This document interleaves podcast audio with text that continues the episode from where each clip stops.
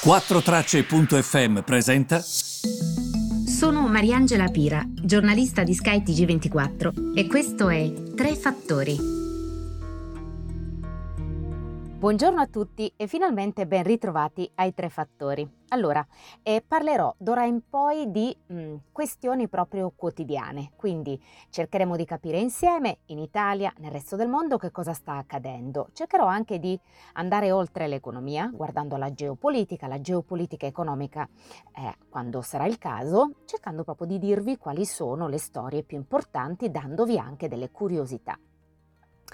Partiamo da quelle di oggi. Allora, innanzitutto la situazione eh, delle borse è tranquilla, eh, borse in calo perché attendono questo famoso mm, dato sull'inflazione, cali però abbastanza sotto controllo.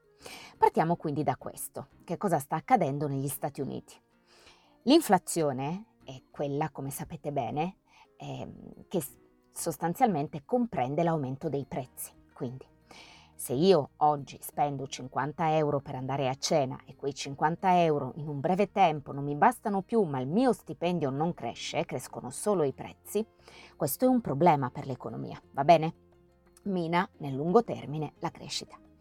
Ora, se il dato è molto elevato negli Stati Uniti e se lo aspettano sopra il 5% rispetto all'anno scorso, quindi i prezzi sono saliti del 5% rispetto all'anno scorso, saliti soprattutto ormai da quattro mesi di seguito, questo potrebbe creare delle pressioni anche alla Banca Centrale Americana, perché dovrebbe elevare gli aiuti se la situazione è questa.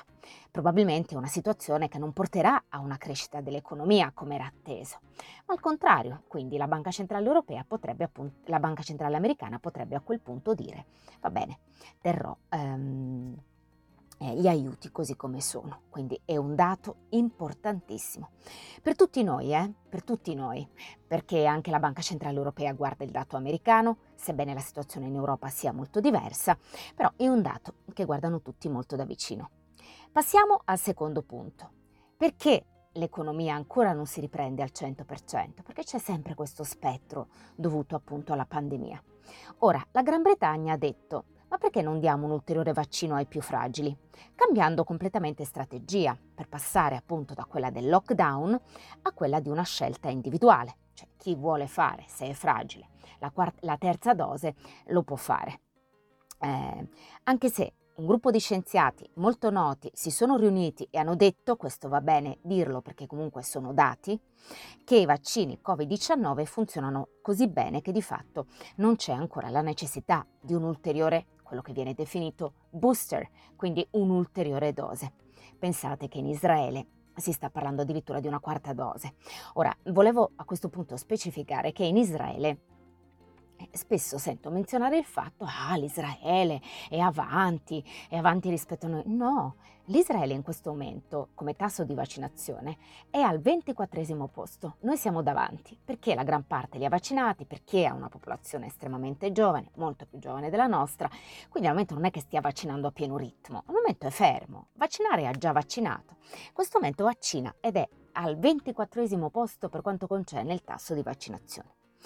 Terzo punto, molto interessante probabilmente per chi mi ascolta. Allora, voi vi ricordate che io tempo fa vi raccontai che c'erano addirittura dei gruppi di gestione risparmio che scommettevano eh, sul rientro in ufficio delle persone. Ora, gli uffici stanno tornando protagonisti perché, secondo quanto scrive Bloomberg, il tasso di occupazione nelle principali città britanniche è cresciuto al 90% Sapete a quant'era la settimana, pross- la settimana scorsa? Al 58%, in una settimana dal 58 al 90. I dati, che sono comunque misurati attraverso dei sensori negli uffici, danno ulteriore evidenza che il ritorno in ufficio stia prendendo piede, nonostante le complicazioni che arrivino dal Delta e quindi dalla variante Delta. Questa è la situazione per quanto concerne la giornata di oggi. Ovviamente, mi raccomando, bisogna sempre, sempre guardare ai dati. Io spesso sento fare dei discorsi politici, ah ma com'è differente la situazione quest'anno rispetto all'anno scorso. Per quanto io ehm, ritenga che comunque Draghi sia un primo ministro molto preparato, è molto ingiusto paragonare il Conte 2 al, al Draghi di oggi per quanto riguarda per esempio il rientro nelle scuole. È molto ingiusto. Vi spiego perché.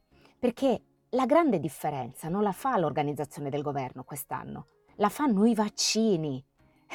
Ovviamente ci sono i vaccini, è ovvio che i problemi sono inferiori rispetto a quelli dello scorso anno.